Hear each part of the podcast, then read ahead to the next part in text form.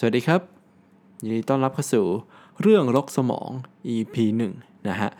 หลังจากที่เราแนะนำตัวกันเล็กน้อยใน EP 0 นะครับ ก็วันนี้ก็จะมาเล่าใน EP แรก แล้วก็เป็นเรื่องแรกที่อยากจะเอามาเล่าสู่กันฟังนะครับ เป็นเรื่องของยุคน้ำแข็งเล็กๆ ยุคหนึ่งที่เคยเกิดขึ้นบนโลกใบนี้ หรือภาษาอังกฤษเรียกว่า Little Ice Age นะครับ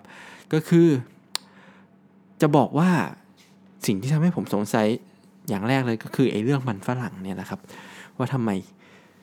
ฝรั่งหรือคนยุโรปทางยุโรปถึงกินมันฝรั่งแล้วก็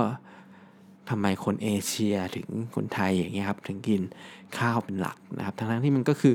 อาหารประเภทคาร์โบไฮเดรตนะฮะก็เราก็กินเป็นเป็นอาหารหลักเกือบทุกมื้อกันอยู่แล้ว แต่ทำไมเราสองชาติสองสองโซนของโลกเนี่ยถึงเลือกกินที่แตกต่างกัน เสิร์ฟไปเสิร์ฟมานะครับ ก็เลยไปถึงเรื่องของการอ่า climate change นะฮะ เพราะฉะนั้นก่อนที่จะเข้าเรื่องเลยก็ต้องเกิดก่อนว่าไอ้ climate change เนี่ยคืออะไร climate change คือการเปลี่ยนแปลงของสภาพแวดล้อมของโลกนะครับผมไม่ใช่เพียงแค่สภาพอากาศที่จะร้อนขึ้นร้อนขึ้นนะครับ ทั้งหนาวหรือร้อนก็เกิดการเปลี่ยนแปลงอย่างอย่างรวดเร็วและต่อเนื่องนะครับ โลกเราเนี่ยจริงๆแล้ว มีการเปลี่ยนแปลงสภาพแวดล้อมอยู่ตลอดเวลา โลกของเราเนี่ยกว่าหมื่นปีเนี่ยล้านปีเนี่ย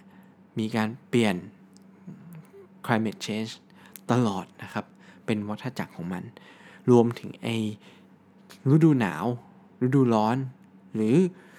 อุณหภูมิโดยรวมทั้งหมดของโลกเนี่ยก็มีการเปลี่ยนแปลง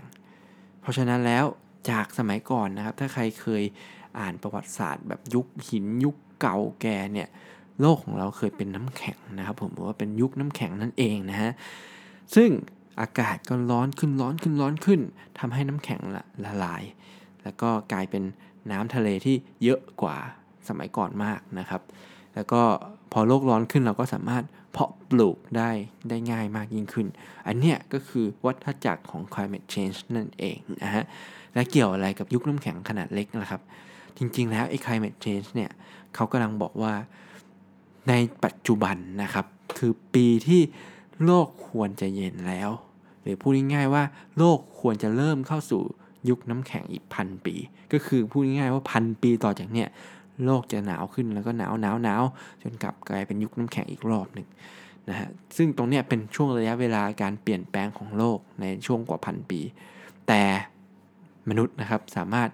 เก่งกาจเลยเกินทำให้โลกไม่สามารถเย็นขึ้นได้ หรือว่า เกิดปรปรากฏการ์โลกร้อนนั่นเองนะครับ การที่เกิดโลกร้อนเนี่ยเขาบอกว่าเราไปวัดดูนะครับ ย้อนกลับไปในสมัยสมัยแบบเก่าแก่เลยช่วงประมาณอ่าเขาเรียกว่าประมาณศตวรรษที่ 13 ถึงศตวรรษที่ 19เนี่ยเขาวัดอุณหภูมินะครับ อุณหภูมิในสมัยนั้นเนี่ยมีอัตราที่หนาวลงเย็นขึ้นเรื่อยๆนะครับ แต่พอเข้าสู่ในยุคที่เรียกว่าเป็นยุคอุตสาหกรรม มีการใช้เครื่องจักรไอ้น้ำมีการใช้น้ำมันเพิ่มขึ้นเรื่อยๆ ปล่อยก๊าซที่เป็นก๊าซเรือนกระจก ก็ทำให้โลกของเราเนี่ยมีอุณหภูมิที่อุ่นขึ้นอุ่นขึ้น จริงๆแล้ว เราอาจจะกำลังช่วยตัวเราเองว่า ถ้าเข้าสู่ยุคน้ำแข็งจริงเนี่ยประชากรของโลกอาจจะต้องตายกันมากกว่าครึ่งนะครับ เพราะว่าไม่สามารถเพาะปลูกและก็ไม่สามารถหาอาหารได้ ก็ต้องย้อนกลับไปครับว่าอาชีพหลักของมนุษย์เราเนี่ยเมื่อเซนจูรี่ที่แล้วหรือว่าเมื่อศตวรรษที่แล้วนะครับผม13 ศตวรรษที่ 13 อย่างเงี้ยอาชีพหลักของมนุษย์ก็คือการเพาะปลูก การทำอาหารทำปศุสัตว์นะครับผมทุกอย่างคือทำเพื่อที่จะได้มีอาหารการกิน อาชีพอื่นๆ ก็จะเป็นอาชีพรองเข้าไป แล้วทำไมในยุยุคน้ำแข็งย่อมๆเนี่ยเกิดอะไรขึ้นนะครับ พอไปอ่านเรื่อยๆเนี่ยคุณจะพบว่าไอ้ยุคน้ำแข็งย่อยๆเนี่ยทำให้ช่วงปีนั้นๆเนี่ยไม่สามารถเพาะปลูกได้พอไม่สามารถไม่สามารถเพาะปลูกได้เกิดอะไรขึ้นครับ คนเราก็อดอยาก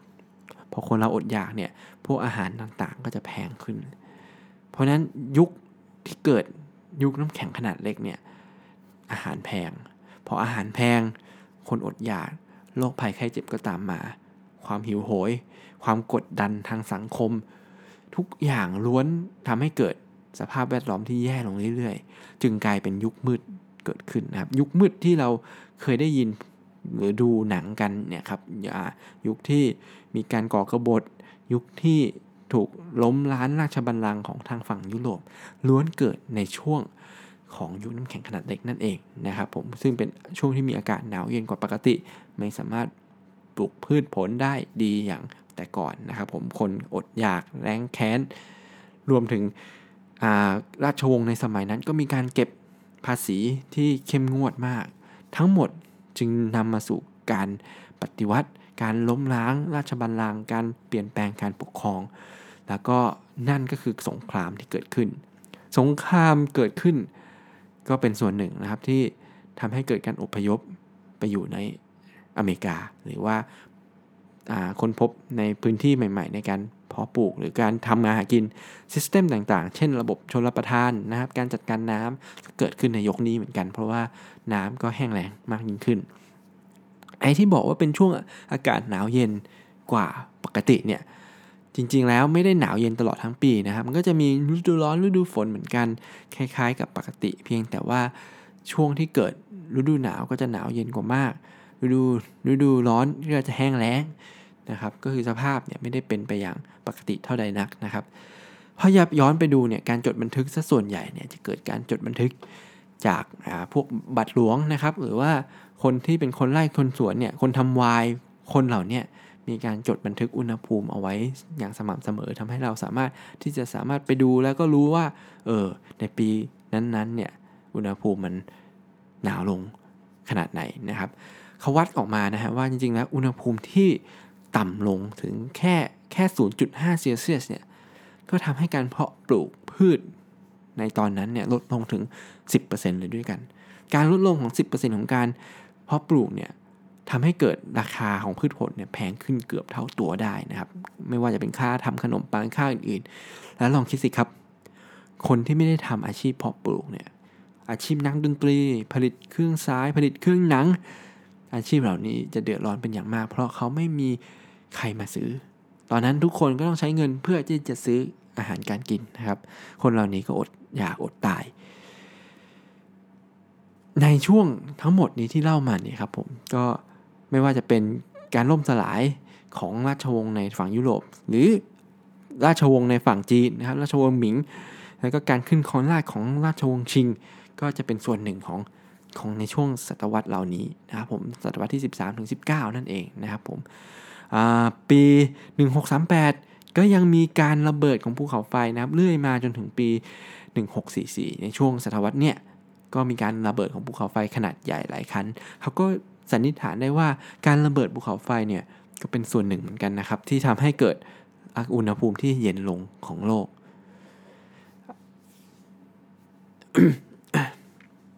ออภัยครับ การการระเบิดของภูเขาไฟเนี่ยก็มีเท่าฐานฟุ้งกระจายเข้าไปที่ชั้นบรรยากาศของโลก การที่เกิดเท่าฐานฟุ้งอยู่บนชั้นบรรยากาศเนี่ยลมข้างบนของของรอบโลกเนี่ยมันมีการเคลื่อนตัวที่ค่อนข้างเร็วและแรงแล้วก็สามารถกระจายไปได้ทั่วทั้งทวีปนะครับ การที่มีไอเท่าฐานเนี่ยบดบางแสงอาทิตย์ที่จะลงมาตกถึงถึงถึงพื้นโลกเนี่ยก็ทำให้อุณหภูมิของโลก มันเย็นลงนะครับ ดังนั้นอันนี้ก็เป็นอีกส่วนหนึ่งที่สร้างยุคน้ำแข็งขนาดเล็กเกิดขึ้น แล้วยุคน้ำแข็งขนาดเล็กน่าสนใจยังไงครับ ถึงเอามาเล่ากันตรงนี้ จริง ๆ แล้วมันเป็นยุคที่มนุษย์เรายังอยู่นะครับ ไม่ใช่ยังอยู่สิ มนุษย์เราเนี่ยมีหลักฐานชัดเจนว่ามันคือยุคน้ำแข็ง แม่น้ำเทมส์ในอังกฤษนะครับ ผมก็แข็งแข็งมากขนาดที่สามารถ เดินข้ามไปได้ และก็สามารถจัดงานแฟร์นะครับ เป็นงาน festival เนี่ยแหละ สามารถจัดอยู่บนแม่น้ำเทมส์ได้ แล้วก็มีการนับจำนวนนะครับ ตลอดหลายศตวรรษที่ผ่านมาเนี่ย มีการจัดเทศกาลอยู่บนน้ำแข็งทั้งหมด 24 ครั้งนะครับผม แบ่งเป็นแต่ละช่วงของของเซนจูรี่นั้นๆ แต่ก็เป็นสิ่งที่น่าทึ่งมาก เพราะว่าในปัจจุบันนะครับแม่น้ำเทมส์เนี่ย ก็ไม่สามารถที่จะ แข่งได้อีกต่อไปนะครับผมมีความเชี่ยวแล้วก็ไม่สามารถแข่งได้เหมือนสมัยก่อนอีกแล้วก็ไม่มีใครเคยคิดนะครับว่าในมืในยุคยุคยุคนั้นๆเนี่ยแม่น้ำก็สามารถแข่งได้ขนาดเดินข้ามกันได้สบายๆ ตรงนี้ก็เลยเป็นเรื่องที่น่าสนใจแล้วก็รกสมองที่สุดเรื่องหนึ่งที่ผมอ่านมา แล้วทำไมถึงที่เกริ่นมานะครับทำไมฝรั่งถึงกิน มันฝรั่ง เพราะว่าไอ้ยุคเนี่ยพอคนเริ่มอดอยาก เกิดสงครามมากขึ้น การฆ่าฟันการรุกรานหมู่บ้านต่างๆ เกิดมากขึ้นเนี่ยเขาก็เลยคมพดเขาว่า การเพาะปลูกที่เป็นข้าวหรือเป็นวีทเนี่ยมันไม่ไม่สมกับมูลค่าทางเศรษฐกิจเท่ากับการปลูกมันฝรั่ง เพราะว่าเมื่อไรที่โดนสงครามนะครับ โดนเผาไล่เผานาเนี่ยสิ่งเหล่าของเราเนี่ยมันจะหายไปหมดทันที แต่ มันฝรั่งนะครับ มันฝรั่งเนี่ยเป็นพืชที่โตอยู่ในใต้ดิน ดังนั้นเกิดการเผาบ้านเผาเมืองเมื่อไหร่ มันฝรั่งนะครับยังอยู่ แล้วก็ยังสามารถเก็บขุดกลับขึ้นมารับประทานได้นะฮะสืบเนื่องมาจากการอดอยากของยุคน้ำแข็งขนาดเล็กอันนี้ ก็เลยทำให้เกิดการกินมันฝรั่งเป็นหลักนะครับ เพราะว่ามีการสงคราม และมันฝรั่งก็ถูกนำมาใช้เป็นพืชหลัก ในการรับประทานอาหารของทุกชนชั้นนะฮะในระหว่างนั้นนะครับก่อนที่จะเกิดการเปลี่ยนแปลงการปกครองของอิตาลีหรือในฝรั่งเศส อันนี้ผมจำไม่ได้ไม่แน่ใจเหมือนกันเขากินข้าวเป็นหลักนั้นนะแต่ราชวงศ์เองก็รู้รู้ว่ามันถึงเวลาแล้วที่ที่คนจะต้องเปลี่ยนนะครับผมกินข้าวอย่างเดียวเนี่ยไม่ได้ละราชวงศ์เองก็ตั้งใจที่จะแสดงถึงความเปลี่ยนแปลงโดยการกินมันฝรั่ง ให้กับประชาชนได้เห็นว่าขนาดชนชั้นสูงยังกินมันฝรั่ง คนอื่นๆก็ควรที่จะกิน แต่ในสุดท้ายแล้ว เขามองว่ามันฝรั่งเป็นอาหารของของชนชั้นต่ำนะครับ ประชาชนทั่วไปก็ไม่อยากกินมันฝรั่ง ก็ยังคงที่จะกินพวกข้าว พอไม่มีข้าวก็ยังอดอยากต่อไป แล้วก็เกิดการลุกคือเพื่อล้มล้างราชวงศ์นั้นๆไปนะครับ ก็น่าเสียดายว่าเพียงแค่ ความอดอยาก แล้วก็ไม่ยอมกินมันฝรั่งก็เป็นเหตุให้ เป็นไม่ได้เป็นเหตุหลักนะแต่ก็เป็นส่วนหนึ่งที่เป็นคอสอันหนึ่งที่ทำให้เกิดการปฏิวัติขึ้นมาของของคนเหล่านั้นนะครับ ก็วันนี้เกิน 10 นาทีละผมพยายามจะให้จบภายใน 10 นาทีแล้วกัน เป็นยังไงบ้างครับ เรื่องแรก ถ้าเรียบเรียงยังไม่ดีเท่าไหร่ก็สามารถติดชมได้นะครับ ผมใน Facebook Page เรื่องโรกสมอง แล้วก็